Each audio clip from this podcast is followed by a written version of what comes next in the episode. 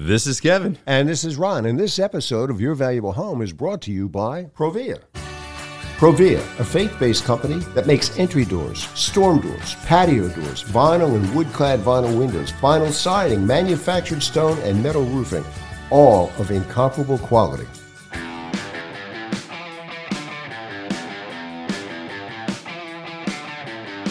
Welcome to Your Valuable Home, the weekly podcast for listeners who believe that residential real estate is the way to build wealth. Hi, I'm Kevin Kennedy, a working contractor and host of Your Valuable Home. Your Valuable Home is for homeowners and investors alike who want to acquire and improve real estate based upon educated decisions. And I'm Ron Melk, Your Valuable Home producer and co-host. Our weekly one-hour podcast is not about doing it yourself. It's about hiring the right contractor to do the right job at the right price. And it's not about flipping. It's about buying and holding to build wealth. Homeowners and investors who strive to create wealth and financial freedom with real estate and avoid costly home improvement mistakes. Your Valuable Home is for you. The Project Replay made redoing our kitchen and bath trouble-free. Your horror stories have kept us from hiring the wrong contractors. The college segments have taught us how to keep toxins out of our home, what to look for in replacement windows, how to borrow sensibly against home equity, and more. College teaches investors like me how to freshen up my rentals without spending a fortune. Their suggestions are great for our R O I. It's time for Your Valuable Home. Another new show. Kevin, what do you got? You got a kitchen story coming up, right? Yeah, we're it's a progress Continue. Kitchen. We're at the final stretch, and it's just nice to see progress getting done. I'm sure homeowners like it. But we have Mike coming back on to talk about the project of his laundry room and kitchen. Both were done at the same time, and we are getting close. So, Mike, why don't you talk about what it's been like for the past two and a half weeks? Well, the past two and a half weeks have certainly been a lot better than the two weeks prior to that. As Kevin said, we're kind of coming down the final stretch here. A lot of stuff has gotten done very quickly. You know, you're starting to see the final product take shape. We're getting really close. We're getting really excited. And it's quite a change from what I would say was the first two weeks, which was primarily demo, seeing your kitchen ripped apart and not really being able to kind of visualize what the final product is going to be.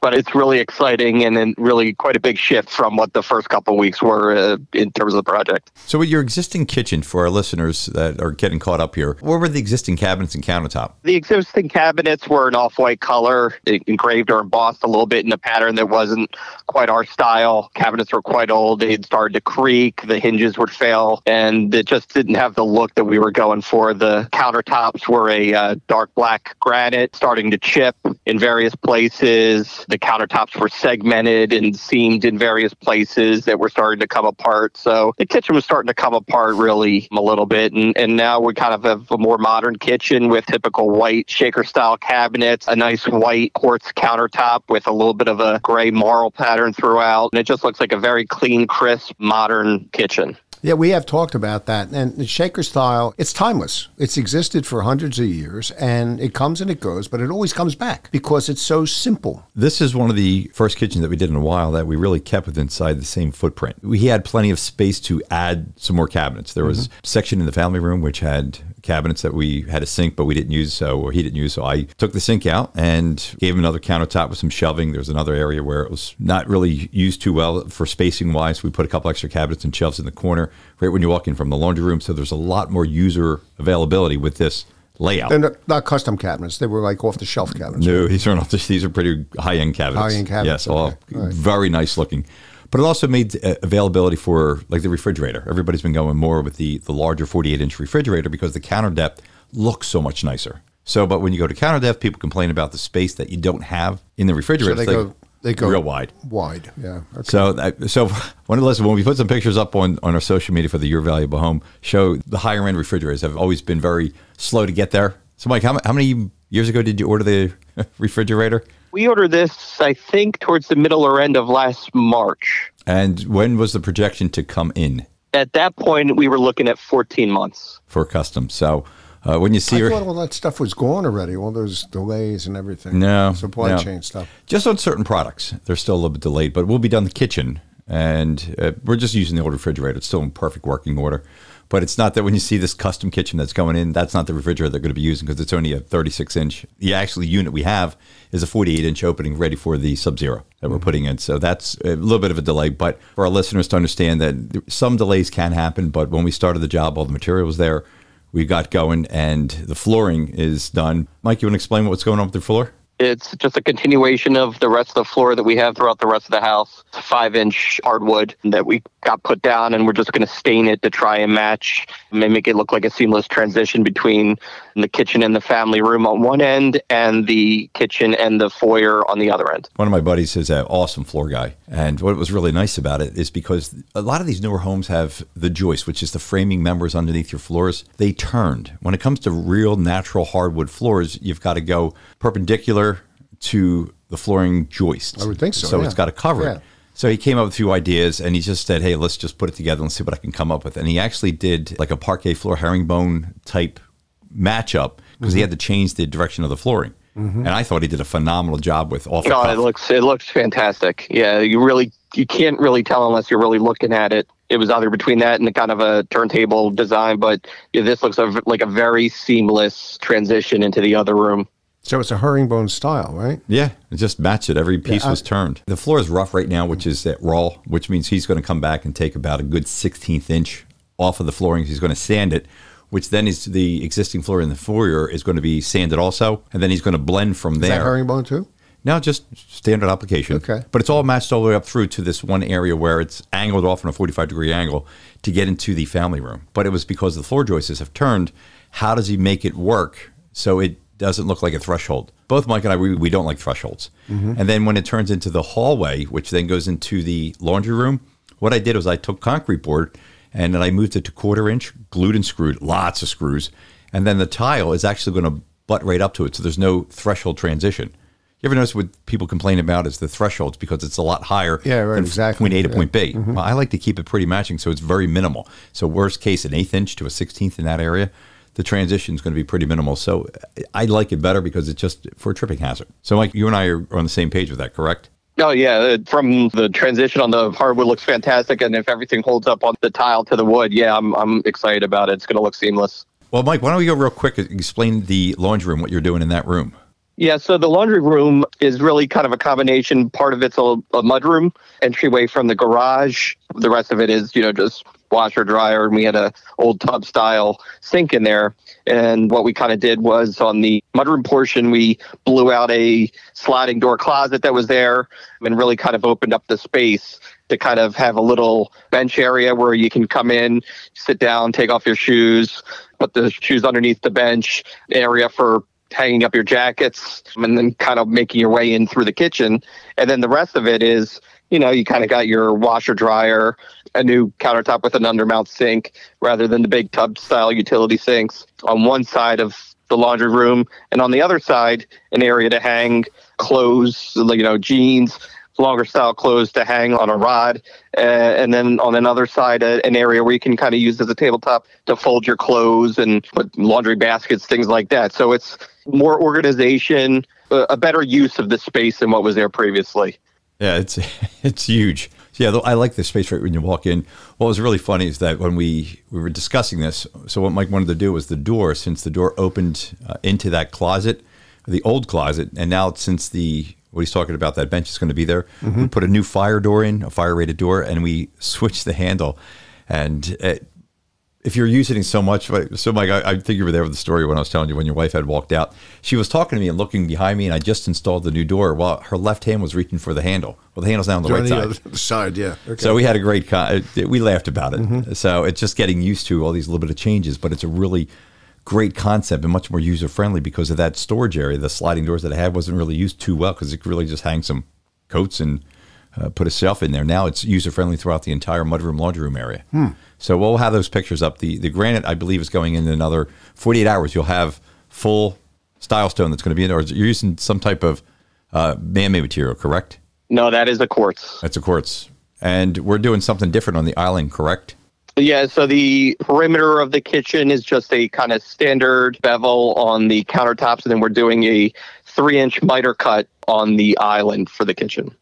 I'm looking forward to it. It sounds like it's going to be really uh, knocked out. It's gorgeous. Yeah, okay. Yeah, it's now we're at the final stages, so we're going to get you on with the final once everything is said and done in the flooring, because that's going to be the most encumbersome with the flooring, because he's not going to be able to be there because of the whole floor getting stained and, and urethaned. You can't walk on it. Got to get out of the house, right? Correct. Yeah. So mm-hmm. that's the only downside. But we're working together with the flooring guy, and everything's going pretty well. Mike, we'd like to get you back on at the final to talk about your whole progress. Yeah, it sounds like you have quite a project going on there, Mike. We're excited and, and happy to talk about it when it's all said and done. We're really looking forward to it.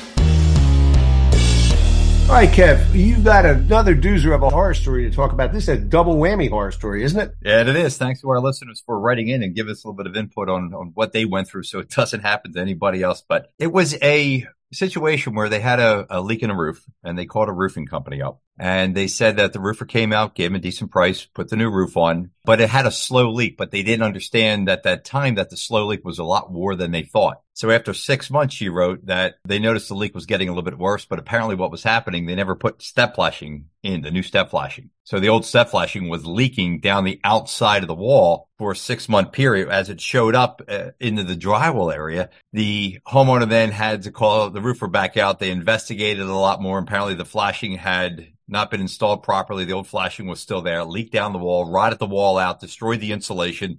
There was a ton of mold in there. So then they hired another company because they didn't trust the roofing company to come out to do all new siding.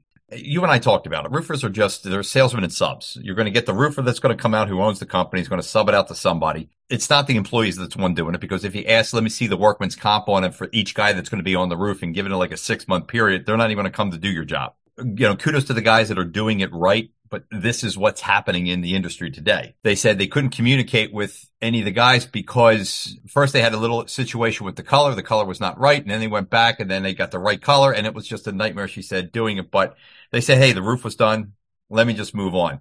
But it was that water spot that kept getting a little bit worse and a little bit worse. But just because it doesn't show itself on the inside bad doesn't mean it's not leaking. And when they called another company out to come and take the drywall down, they noticed everything rotted. So, yeah, they did end up calling another company figuring, hey, they sold them a bill of goods. It's going to be our guys coming out to do the siding. We're going to get it done in this amount of time.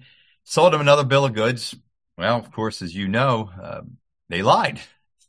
So when you're doing the siding, and, and how many times have we talked about this? Like even on the video, Provia Sugar Shack that we did on YouTube series, you got to put the Tyvek on properly. The email that she sent us, she said, yeah, I guess uh, when they were installing, my husband was home and they weren't putting Tyvek under certain parts of the siding. Well, what's the sense of doing Tyvek if you're not going to put it under to properly install what it? Was, what was that all about? Did she ask the question? Did she, she ask anybody what happened there? Uh, yeah, after a while. But again, well, they couldn't talk to the, the guys doing the work because they didn't understand English. So they oh. had to call the company back out, try to get a foreman out there. About three hours later, the foreman shows up. They kept working. She said, in the, you know, the guys kept working, installing the siding without putting the Tyvek underneath. So they got about three quarters up the way of the wall, and they said the last couple of feet, they decided not to put the Tyvek down. So that's what I was responding back and forth with. They're saying, well, that's what Tyvek does. It's designed for uh, water penetration. It's designed for moisture. It's designed to seal your house up so there's no air that infiltrates those areas uh, that are in the old part of the sheathing. So, yeah, if you paid for it, you should be receiving it. I mean, I, I told her about the show we did with Tyvek back in two thousand twenty-one to go listen to it to give her a, a better understanding of it. But she said, my husband and I knew that. So she went on saying about how in the email that the guys came out, they had to rip all the siding down uh, to recheck because there was areas where there was no Tyvek under it. So you're paying a company a lot of money to install a job, and they're not doing it correctly. Uh, I, what kind of faith do you have? And she said, this was one of the larger companies. She went with a, a larger company this time to ensure that, hey, they've, it's a large company. We're going to get the job done right. And I said, well, just because the company size doesn't mean they're going to get it right. They're just subbing oh. out the people. Yep. As a matter of fact, sometimes you look at that equation and maybe the bigger the company, you know, you're going to get a job done wrong. You know what I mean? It all depends on who they're hiring. And that's the most important part. You and I talked about this, Ron, so many times on the show. Oh, yeah. Number one, what are you purchasing? Number two, is what's the method of application? How's the Tyvek? Is it installed correctly? Is it installed overlap properly? Is it taped? Is there rubber around the window according to the Tyvek standards? And the third most important thing, I always tell homeowners, the most important thing is this. Who is physically doing the work? Because if you have somebody that doesn't know what they're doing, they're just hiring these guys and they have really no experience. They're just hanging siding and not doing the whole underlayment correctly. It goes back to the roof that she had done. The guys did the roof fine, but if you're not going to get the underlayment, which is the ice shield or the, the step flashing and replace it correctly, you're going to have problems. I figured you could make a couple shortcuts and get done the job quicker by not putting Tyvek under certain areas, not taping it. So less time would mean more money for the sub, because that subcontractor, whether it's two hundred days or one day to do it, they're getting paid on the amount of squares that they're installing. So faster they install, the quicker they're going to get their money. So how do you fast you think they're going to get that done? How many shortcuts do you think they're going to be making? Super fast. I got to tell you, this is a short story about my house. When my house was built, that goes back, what, a few years now, they did all the drywall in one day. That's kind of crazy, isn't it? Uh, well, it depends on the amount of guys. The most important thing about it is, look, sometimes they, they do screw up around the lights or the outlets. The spackle guys are going to fix it clean. But I've seen a ton of times in the new construction, even the newer homes, probably in the last five to seven years that we had to do some work on, maybe redoing a bathroom, they never glued the drywall. I'm a strickler about gluing the drywall. Now, you got to get it up in the ceiling, and that's why it's designed for a lot more screws and nails and glue, is it holds so much better. And if the guys are going to be making those shortcuts, that's where you're going to have more problems. Look, I, com- I, drywall should be a combination of screws and, and glue, right? Yeah, you need glue. Everything's got to be glued. You're, yep. 'Cause that, that glue is bonding. The, the paper is bonding, because if you screw it or nail it, that nail or, or screw, once it breaks the paper, it's useless. But the glue is going to hold up so much nicer, but you got to really do both. I don't negotiate. My jobs are all walls and ceilings, and the guys who I've been dealing with for the last fifteen years do that. Because what the, we do for our jobs, when they're too big for me, uh, Dave and I stopped doing the drywall because it was just, we're getting a little bit older. But what I do is, and the guys know that because I deal with a big company that comes out, Dave sets up a, one of the lawn chairs right inside the house and just watches them to make sure they glue. So that's included in my cost, but that's quality control. So that's the thing we try to stress the most about hiring somebody. It's just, you got to make sure you got to know that the company that you're going to be hiring, who's the one physically doing the work. And again, I'm not faulting anybody. If you're going to have a good sub crew, that's great. But if the sub crew is not doing it right, then it comes back to the, the, the contractor, making sure it gets done right. So why doesn't have that contractor have a foreman there to just watch the guys? It's a trust factor. Yeah, Q C is like, it's it's a forgotten art. It really is. Yeah, well, in this business, it's like, give me your money. I'm just trying to get the job done. They just want to sell. Everybody just wants to sell. I'd rather at least educate you on my jobs to get you an understanding of what we're going to be doing. And look, if you want to set up a camera out front, you can do it. I want you seeing every bit of what we're doing. But here's the thing when it comes to the siding that is with me, I'm the one doing the work. And that's what I tell people. I put it in the contract that I'm the one doing the work, because it's, it builds a more trust factor. And then I don't even take people's money. I know I was trying to understand, like, yes, I don't take people's money on signing contracts. I'm very particular in who we work with. I don't take your money because I want to build that trust up. Companies today don't have that availability. So I've been around for thirty-four years, so it gives me something different. And I'm not saying everybody that run a company this way, but we're just something different. But if you can trust somebody from the beginning, you're going to get a customer for life. And that goes to any of my listeners that are contractors. You're doing it right, and selling that to do it right is going to keep you in business a real long time. Because as you know, a bad word, a referral, bad referral is going to go a lot further than a good referral. Absolutely. Every single time. That's the advice. But if you have any questions or issues, just give us an email here at kevin at your valuable home dot net and let us help you through the process so we can minimize uh, any chances you getting burned. Okay. And listen, stick with us because we've got a very interesting feature coming up. We're going to be talking about homeowners insurance and why it's so expensive for certain people, particularly people who have their homeowners insurance through a, a company that sells nationally, and why insurance rates can change in a neighborhood from house to house. Very interesting, and you'll get a lot of really good information out of this feature. All right, we'll be back after we take a quick break. Hey, Kev, we can never, ever heap enough praise on Provia products, like, say, their metal roofing. That's right. Provia metal roof replicates the classic look of cedar shake, quarried slate, and clay tile. Manufactured with twenty-six gauge galvanized steel and designed to withstand damaging hail, torrential rains, intense U V rays, and strong winds. A Provia metal roof is the last roof you'll ever need. With your roof covering sixty percent of your home's exterior, you'll appreciate the value of a Provia highly aesthetic metal roof that improves your home's curb appeal, provides fifty plus years of protection, requires little to no maintenance, and generates energy cost savings. And Provia's metal shake, slate, and barrel tile roof systems are made right here in the U S A with domestically sourced steel, a portion of which is high-quality recycled steel.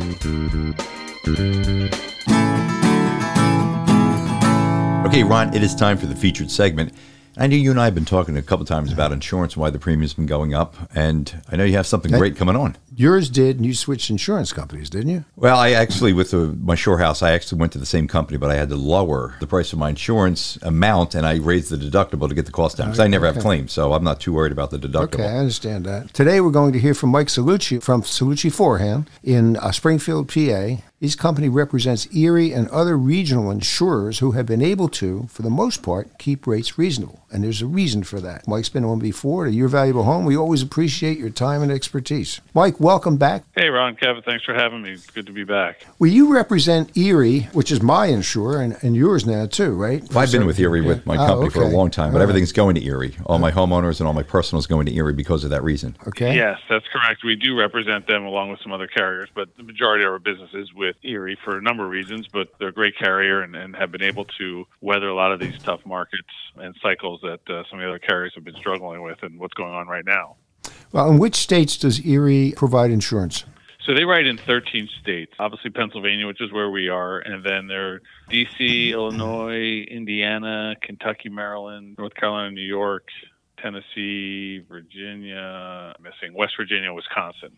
West so they Virginia. kind of, you know, they're pretty picky about where they are, where they decide to write business. And so if you look at that mix of states, I mean, I guess you could say New York or some of them may have, or North Carolina, I'm sorry, Maryland probably has a little bit of coastal exposure, but most of the other ones are relatively benign states, right? They're not down in Florida, they're not on the coast, they're not prone to earthquake. Weather, who knows anymore? It could happen anywhere, it seems like. But uh, exactly, yeah. But they're not, I yeah. mean, the history of it is, I think there are five top states, and none of right. them are in Erie's portfolio, from what Correct. I can tell. Yeah, yeah. There's, I mean, there's a lot of different data out there in terms of top states, and so. But you're right. I mean, there's usually that. I think it's like, you know, obviously California, Florida, you got a little Texas, Mississippi down south there. But right, they they don't do business there. I don't think they have any intentions of doing business there, and they haven't since. I mean, Erie was founded in nineteen twenty-five, and so. They've grown a little bit by adding a few states in the last few years, like Kentucky was their latest. But, you know, they're pretty conservative about where they go. And just because claim severity is up, right? That when you look, when you talk to carriers, the frequency of claims is really no worse than really any other years. It's just that every claim that they have is significantly more expensive to them, whether it was a weather-related issue or even just something like your car. You know, it costs a heck of a lot more to replace a bumper on a car, if you can even get the parts, than it did a few years ago. So it's just driving up insurance costs across the board. Yeah, think about all the electronics just in your mirrors. Exactly. Right? Yeah. Exactly. Yeah. The, the days of the oh, probably knocking off into something. Right. Right. Probably it's knocking off there. a two thousand dollar part there if you if you go over the bridge like you did bridge, yesterday. Like I just did. Yeah. Okay. Easily. Easily. But I fixed it myself. It's all good. There you go. Well, Mike, also with the uh, amount thing, I know Ron and I talked about this several times. One of the things I uncovered a half a trillion dollar industry was roofers that are claiming hail damage or storm damage when you know there's no damage, or saying, quote, quote, there's damage. That's got to be driving the cost up uh, with that also. It, it definitely is. And so, you know, insurance fraud, if you want to call it that, whatever, that's always been something that's been around. But it is worse, especially when you have these catastrophic weather events, because not only there's obviously multiple houses, communities impacted in these types of things. And so these hail chasing contractors, whatever you want to call them, are preying on the fact that the insurance companies are just overwhelmed with claims, and they're just going to kind of write checks to help their customers and, and move on to the next one. And yeah, there's been plenty of stories, and we've seen it, where these contractors have actually gone up on the roof saying they're going to do an inspection for free and actually cause damage, and then try to get it submitted. And that's a whole nother mess. It's just adding to this mess. Yeah, it's a whole other kettle of fish. Who are these other small companies that they re- represent, and where do they do business? So the other carriers, we represent about ten companies in total, and the other regional carriers, so one of them is called Philadelphia Contributionship, which is actually just a, a property-only carrier. It was actually founded by Ben Franklin's, the oldest, oldest insurance company in America, which is pretty unique, which is right downtown Philadelphia. How about that? And then, and so they write in three states, Pennsylvania, Delaware, and Virginia. So they're pretty regional to here. Grange Insurance, based out of Columbus, Ohio. They have a similar footprint to what Erie has. They're a large carrier in Ohio. That's, like I said, where they're domiciled, but just where they've done business for a long time also. And then Westfield is another insurance company you may have heard of, also Midwest company. And I think they're in maybe fifteen, sixteen states, to be all kind of a similar footprint, maybe adding one or two adjacent states to the ones that I mentioned for Erie. But again, definitely staying away from the most of the coasts and down south.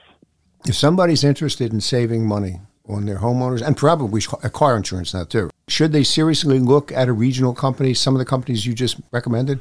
I think they should. I mean, I think in general, they should just kind of, if they haven't shopped their insurance, they should just take a look. Now, unfortunately, what a lot of people are finding is what they have is still better than what they can find elsewhere, because there's a number of variables that go into pricing insurance. But a lot of when you're shopping for new insurance, you know, there could be prior claim activity. There could be prior things that are impacting your ability to get a competitive rate now, whereas your current company, although they've taken a rate increase, they may not be taking as much rate as you may be seeing if you're trying to buy a new one. And there are carriers out there that actually aren't even writing new business or trying to limit how much new business they take. So regional carriers are a great place to start, just because we've seen them do a little less of the rate changes than some others, but they're still happening, right? So right. It used to be that, you know, if you and I, Ron, lived across the street and we have a similar house, the cost of our insurance would be the same. That's just not the case anymore. There's so many variables that go into pricing insurance, and they look at insurance scoring, which is kind of like a credit model, and all this kind of stuff, that we could have the same exact house and we could be paying very different prices in insurance. So it's always worth the exercise of calling your P U, maybe throwing a regional company in there and just taking a look and seeing what's out there compared to what you have. You mentioned that, uh, you know, most of these things happen in the same place year after year after year, but the event that happened in California with the rain and everything, with this the atmospheric the river, river yep. yeah, and it keeps coming back and, and, and hanging over L A and San Diego. A lot of those people are not covered, right? Yeah, that's, I mean, water damage is kind of one of the most common types of property claims that's out there, and it's everything from pipe bursts to hot water heater blows or whatever. But the, the tricky ones are when we have these crazy storms and there's moving groundwater or ground saturated water or or something that is freak, like kind of happening in California. I mean, it's obviously reoccurring, so it might not be considered freak anymore. But yeah, these people weren't in high-risk flood zones where even mortgage companies or banks or whoever required them to carry flood insurance. And most people don't, because flood insurance is okay. It's not the best, but usually people just get it when they need it or when they're in an area that somebody requires it. So most of those type of scenarios are not part of homeowners insurance, nor could you even buy coverage under your homeowners insurance for it. And so I think that's why some of these carriers are saying, okay, well, this is going to be a common theme of a type of claim. Either we need to figure out a way to develop coverage and have our customers, if they want, buy it, or maybe we just have to get out of this area because it's going to keep happening and we and we can't figure out a solution for it. Because sometimes it impacts other portions of the house that could be turned into insurance claims. A hard water is a hard thing to navigate through. But Mike, you know, for these people that have these trouble getting homeowners insurance, or if they're buying a house somewhere down the shore, would you recommend, what I like to do is go with a higher deductible? Absolutely. I mean, that we're doing that for not only areas that are difficult to get coverage, but just as people are experiencing these rate increases, the first question is, is like, what can I do? And that's the that's the first thing to look at is your deductible, because historically people used to carry pretty low deductibles. I mean, we used to see five hundred dollars deductibles, seven hundred fifty dollars deductibles, and now some companies don't even sell anything less than one thousand dollars. I mean, on my own homeowners, I carry a twenty-five hundred dollars deductible. So it's just one of those where it's everyone has their own comfort and threshold of where do I want help.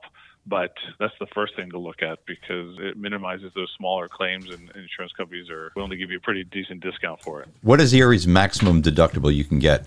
ten thousand dollars. If your house is getting worked on, if you're getting worked on by a contractor, maybe you talk to them about some future things that you can do to prevent some of these catastrophic losses, because if it's all done, you're you're sure that you're probably not going to need it. And you're not one of the persons that like to put in all the claims, like Mike just said, smaller claims.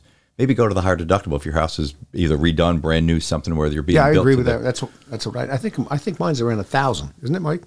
Something. Yeah, I think yours is fifteen hundred. Fifteen hundred. Okay. All right. Yeah, and that's kind of that that thousand to twenty five hundred kind of seems the sweet spot.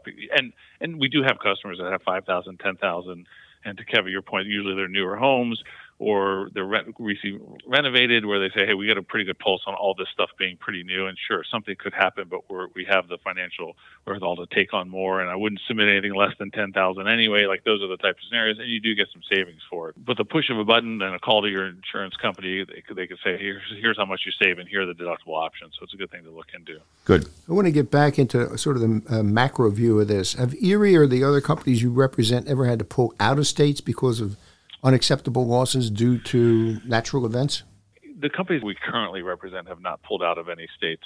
Over the twenty-some years we've been doing this, we've had a carrier here that have left the state of Pennsylvania, not necessarily just because of weather events. Uh, a lot of times it's when a company says, hey, we want to do business in this new state, and they go into it, and they think they had all the data and all the claims experience, and then they really have a rough go at it for whatever reason, whether it was just a bad weather year or a combination of things, or they can't get their pricing right, and then they pull out. Sometimes it's just even just the insurance department in that state, the legislation in that state doesn't allow them to do things, to make money, to change rates the way they want to. So New Jersey is one of those states where that happens constantly. Companies are constantly coming in and out for a number of all of those reasons. We are licensed in New Jersey, but those regional carriers that I mentioned that we represent don't even write there for those reasons. So we've been lucky because it does leave the customers a little bit high and dry. I mean, they give them a heads up and you get some time to figure out where else they can go and what you can find for them, but there's not always an easy solution. And so we try to partner with companies that we know have a pretty good track record in the states that they do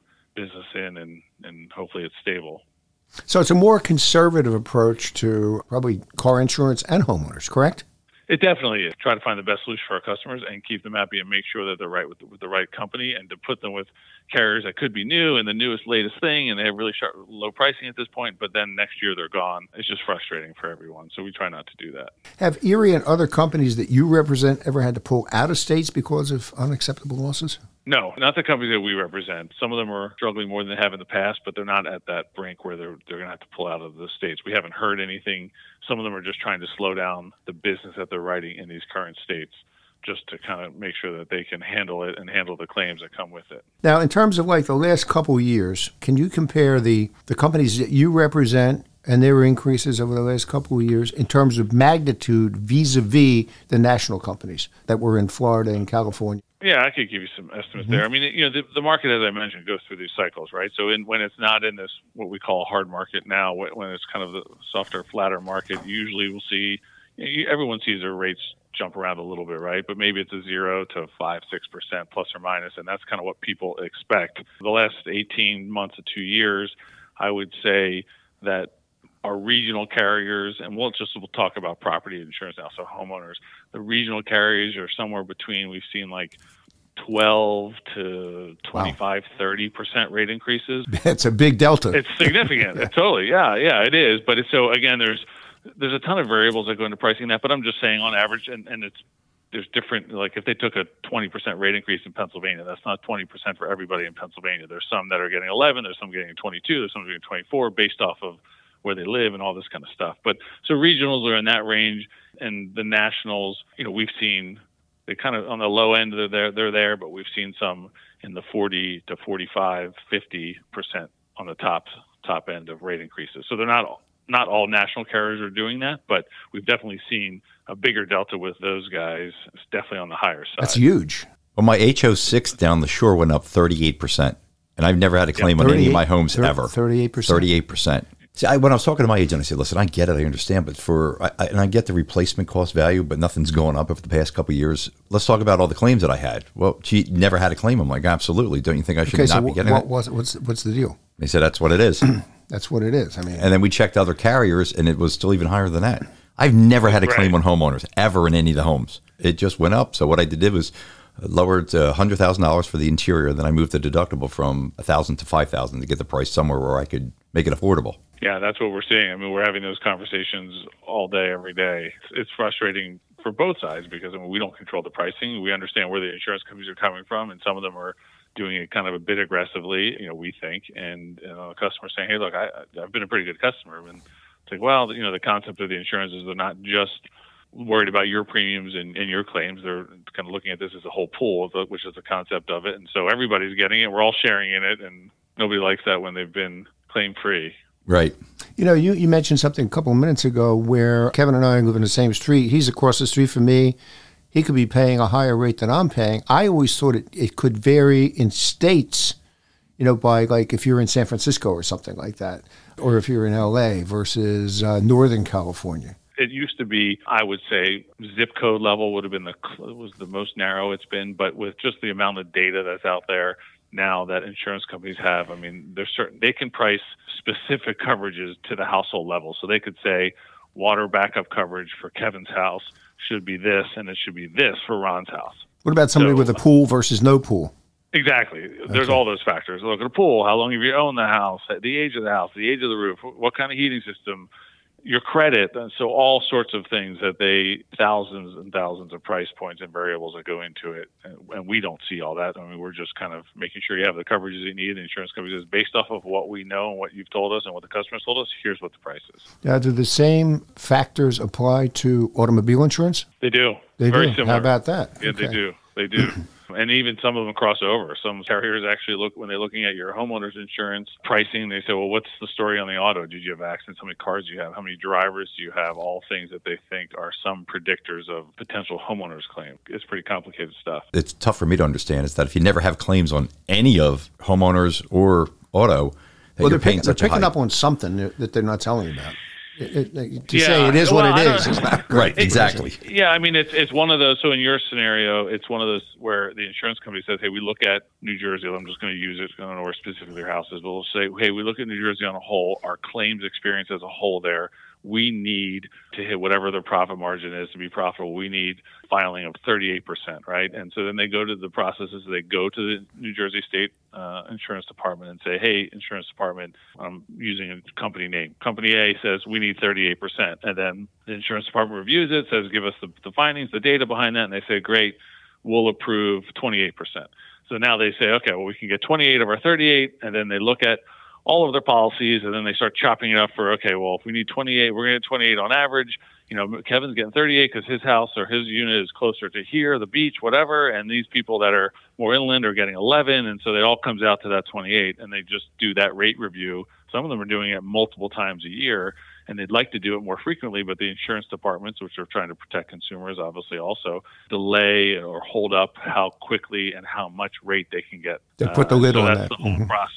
They do. They put the lid on it, mm-hmm. and they say, well, you just did it six months ago, so you can't, or you can take smaller. And so that's kind of the process behind the scenes. But, yeah, there's so many variables as to who gets what when once they figure out what they're allowed to take from the state. Yeah, that's what I did. Exactly what you said is it, with my house, I put a new me- mechanical system. I put brand new siding on, brand new windows, brand new roof, brand new doors. Everything's brand new because I didn't want any problems down the line from the insurance company. I figured sure. what you yeah. just said should be incorporated into what I'm doing. Seems that way. I never had a claim. It, it, and it should be. It just seems like those type of things, because they do ask about that stuff, right? And, and those type of things kind of get just the pure rate indications and the rate increases that they take, the base rates kind of overshadow uh, some of that claim-free stuff and the discounts that they give you for. So it's not that they're not acknowledging that. It's just that they need so much rate that it just kind of pummels those those good features of the house and says, well, you know, good thing, because if you were a bad person and you had an old roof and you had a bunch of claims, instead of thirty-eight, you'd probably have sixty-five percent, right? And so they, don't you feel great about that? It's like, no, I don't. thirty-eight still stinks. Yeah, so, exactly. You know, that's kind of the uh, approach often. So basically you're saying the good people are getting punished for some of the bad people that are just not doing what they're supposed to do. They are, and the bad people yeah. are getting really punished. Yeah. They're, so they're getting a really ugly rate, and the good people are getting an ugly rate. Homeowners insurance is basically a shared risk business. There are three parties in it, the homeowner, the insurance company, and the reinsurer. Right. So the reinsurers have to be looking more kindly on like the type of companies that you represent vis-a-vis like a State Farm and Allstate to sell nationally. I think they do. You know, that's kind of the behind the scenes of really what's driving the rates to consumers are the actual rates that the reinsurers are charging to the insurance companies, right? That's the main driver of rates, because the insurance companies aren't retaining all this risk themselves. They're in fact going out and buying the insurance from the reinsurers.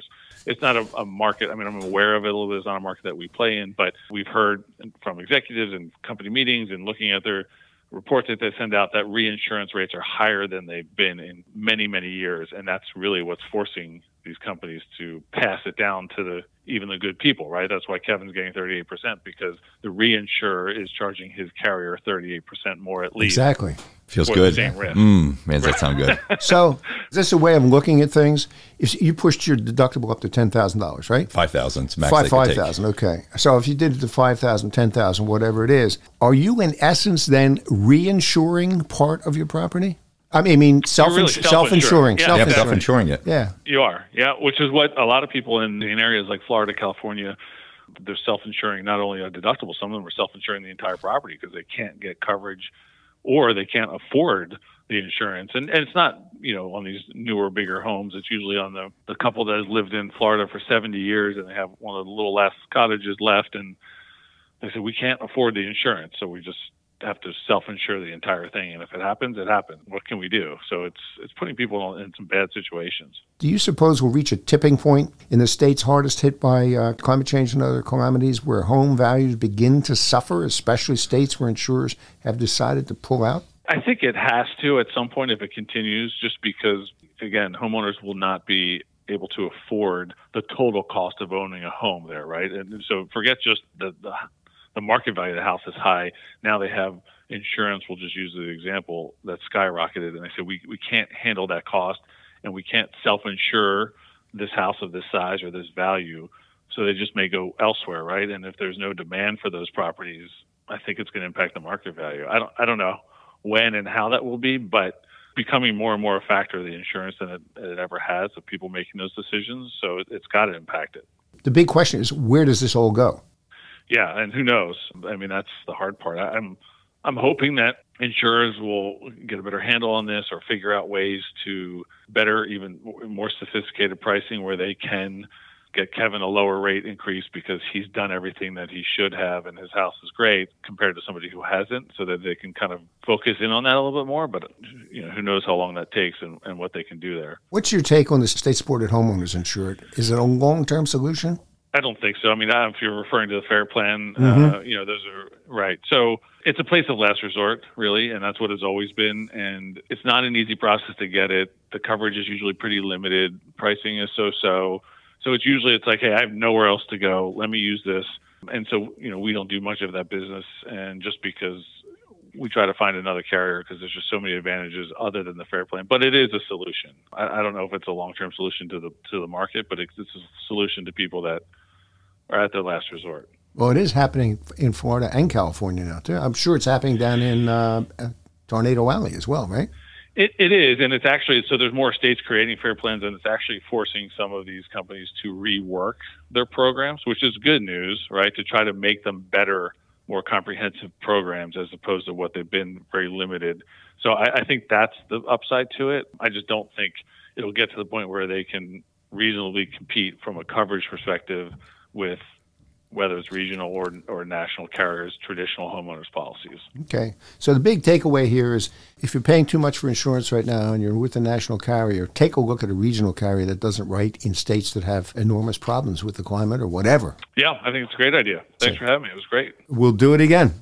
I would love to. Remember the name Provia, your single source for professional class, entry doors, storm doors, patio doors, vinyl and wood-clad vinyl windows, vinyl siding, manufactured stone and metal roofing. Products made with latest technology and honest old-world craftsmanship. The Provia way. That's this week's podcast. If you want us to share your home improvement project or horror story, email me at kevin at your valuable home dot net. That's kevin at your valuable home dot net. And don't forget to tell your friends and family about Your Valuable Home, the weekly podcast that's all about building wealth in residential real estate and hiring the right contractor to do the right job at the right price.